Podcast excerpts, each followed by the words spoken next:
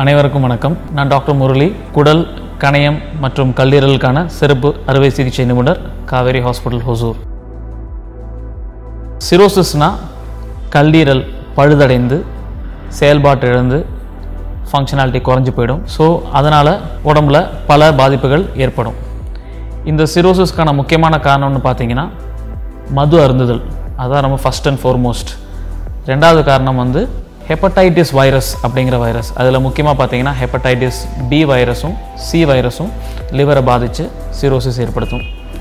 மூணாவது இப்போ அதிகமாக இருக்கக்கூடிய ஒரு பிரச்சனை என்னென்னா நேஷ் அப்படிங்கிற ஒரு நோய். அதாவது நான் ஆல்கஹாலிக் ஸ்டியட்டோ ஹெப்படைட்டிஸ் இது உடல் பருமன் அதிகமாக இருக்கிறவங்களும் சுகர் பேஷண்ட்டுக்கும் இது வந்து இந்த நேஷுங்கிற ஒரு பிரச்சனை வருது. ஃபேட்டி லிவர்னு ரொம்ப காமனாக சொல்லக்கூடிய ஒரு பிரச்சனை. இது மூணு காரணம் தான் முக்கியமான காரணம். சிரோசிஸ்க்கு வேலை பல காரணங்கள் இருக்குது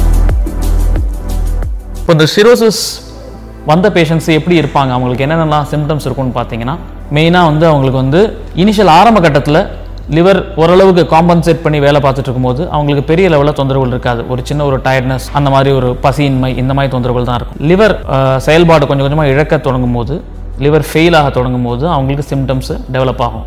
உதாரணத்துக்கு மஞ்சக்காமலை வருது ரத்தம் வாந்தி எடுக்கிறது மோஷனில் ரத்தம் போகிறது வயிறு வீங்கிறது அதாவது வயிற்றுக்குள்ளேயும் கை காலெல்லாம் நீர் சேர்ந்துக்கிறது வயிறு வீங்கிறது லைட்டாக வந்து பிரெயின் அஃபெக்ட் ஆகுது. இந்த மாதிரி பல பிரச்சனைகள் வரும்.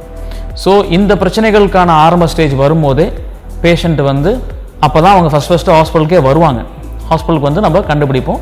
அப்புறம் இனிஷியலாக நம்ம ட்ரீட்மெண்ட் ப்ராசஸ் ஸ்டார்ட் பண்ணுவோம். இந்த சிரோசிஸை பொறுத்தவரையிலையும் பாதிக்கப்பட்ட லிவர் வந்து நம்ம என்றைக்குமே வந்து திரும்பவும் பழையபடி நார்மலாக கொண்டு வர முடியாது. அதோட ஃபர்தர் பாதிப்பை நம்மளால் எந்த அளவுக்கு தடுக்க முடியுமோ தடுக்கலாம். அதோட சப்போர்ட் ட்ரீட்மெண்ட்டு கொடுத்துட்ருக்கலாம். ஒரு ஸ்டேஜில் லிவர் சே செயல் இழக்கும்போது அதுக்கான வெளிப்பாடுகள் தெரியும். நமக்கு அது ஸ்கோரிங்லாம் இருக்குது அந்த ஸ்டேஜ் வரும்போது பேஷண்ட்டுக்கு லிவர் மாற்று அறுவை சிகிச்சை செய்கிறது தான் சிறந்த வழி. அவங்களுக்கு ஒரு பர்மனண்ட்டான ஒரு கியூரும் சொல்யூஷனும் கிடைக்கும். லிவர் மாற்று அறுவை சிகிச்சை செய்கிறது மூலமாக அந்த கெட்டுப்போன லிவரை நம்ம எடுத்துட்டு அவங்களுக்கு ஒரு புது லிவர் அதாவது ஹெல்த்தியான லிவரை நம்ம பொறுத்துறோம். அதன் மூலமாக அவங்களுக்கு வந்து லிவரோட லிவரோட ஃபங்க்ஷன் பழையபடி வரும். நார்மலாக அவங்களால இயங்க முடியும்.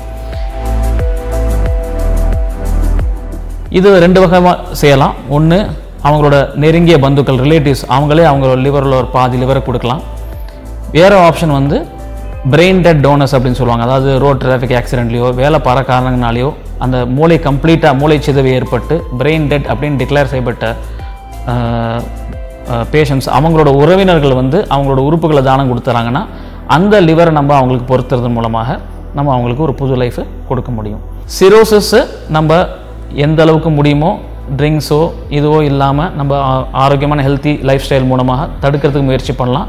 பட் அதையும் மீறி அந்த சிரோசஸ் வரும்போது அதை ஆரம்ப ஸ்டேஜ்லேயே கண்டறிஞ்சு நம்ம ஃபர்தராக ப்ராக்ரஸ் வராமல் எந்த அளவுக்கு மருந்துகள் மூலமாகவும் தடுக்கலாம்.